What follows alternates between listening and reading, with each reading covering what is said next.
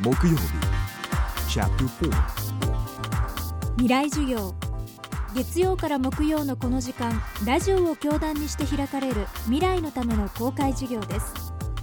政治経済科学思想言論文化。各ジャンルの指揮者の方々が毎週週替わりで教壇に立ちさまざまな視点から講義を行います。今週の講師は写真家三好和義さん。1985年写真集「楽園」でデビュー。若手写真家の登竜門木村伊兵衛賞を受賞。その後各地の楽園の姿をフィルムに収め世界的な評価を受ける一方京都御所や仏像小笠原諸島の作品群では日本の自然や伝統美にも着目しています。そんな三好和義さんの写真論未来授業4時間目。テーマは今若者に必要な技術とは？そうですね。今の人はあの若い人はあのインターネットで全部調べられますから本当に便利な時代になったなとは思う反面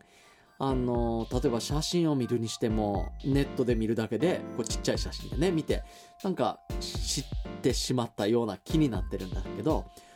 本当の写真っていうのはそんなんじゃないもっと違うところにあるんですよね。例えば写真集を見たり。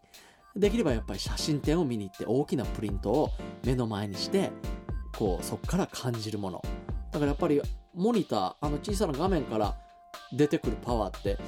情報としては便利だけど出てくるパワーってちっちゃいもんなんですよねあれね。だからやっぱり本当のそういう、えー本物に触れてその自分が刺激を受けてほしいななんて思いますよね。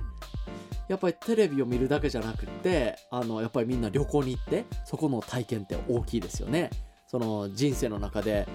うん、若い時に見たテレビの番組が何っていうよりも例えば旅行じゃなくても近所であの直接見たもの触れたものまたその時の香りとかそういうのをこう感じますよね。五感がやっぱり研ぎ澄まされてそういうものを、えー触れた。そういうのがやっぱり記憶に残るもんだけど。多分だから今の若い人がこのまんまずっとあのインターネットとかそういうモニターだけで見た世界でずっと育っていくとうん、どうなっていくんだろうな、なんていうのが、うん、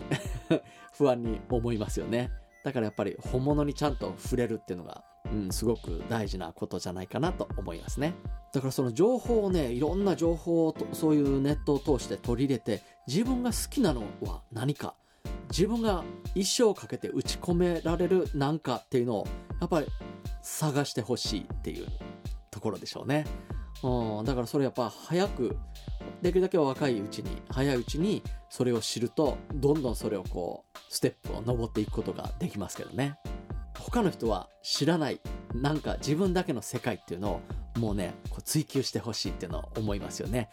まあ本当に何でもいいんですよ。アニメでもいいし、うん、もちろん写真でもいいし例えば昆虫が好きとかそういうのでもいいし車が好きってんだったら車でもいいしまあ車の中の方じゃブレーキが好きとかね。そういうやつもいますけどね。そういう感じでねもう何でもいいから自分の好きなものもうこれだったらっていうね他の人はついてこれないっていうね